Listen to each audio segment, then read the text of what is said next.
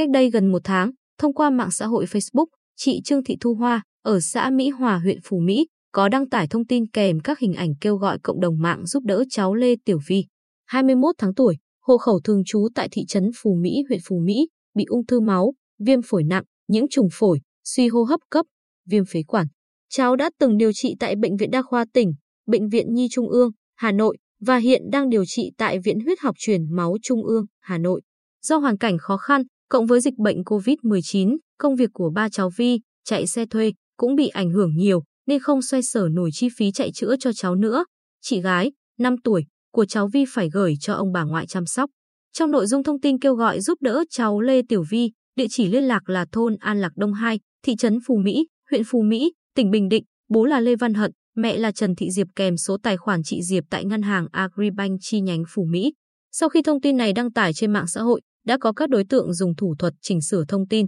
Tên người mẹ trong giấy khai sinh từ Trần Thị Diệp thành tên Võ Thị Cẩm Giang, thay tên tài khoản tiếp nhận giúp đỡ là Võ Thị Cẩm Giang kèm số tài khoản của ngân hàng Vietinbank. Và thông tin giả này được copy, chia sẻ lan truyền trong nhiều hội, nhóm trên Facebook. Tiếp theo Võ Thị Cẩm Giang là Lưu Thị Thu Trang tiếp tục hóa phép thành mẹ bé Vi cùng với số tài khoản ngân hàng Tiên Phong, TP Bank cũng xuất hiện trên mạng xã hội để xin tiền kêu gọi ủng hộ cho bé Vi. Sau khi phát hiện các thông tin giả mạo trên, chị Trần Thị Diệp, mẹ ruột của cháu Vi, đã nhiều lần đăng lên mạng để cảnh báo mọi người tránh bị đối tượng xấu lừa đảo để trục lợi. Sự việc nêu trên cho thấy tuy chiêu trò không mới, nhưng các tổ chức, cá nhân cũng cần cảnh giác các thủ đoạn lừa đảo của đối tượng xấu trên mạng xã hội.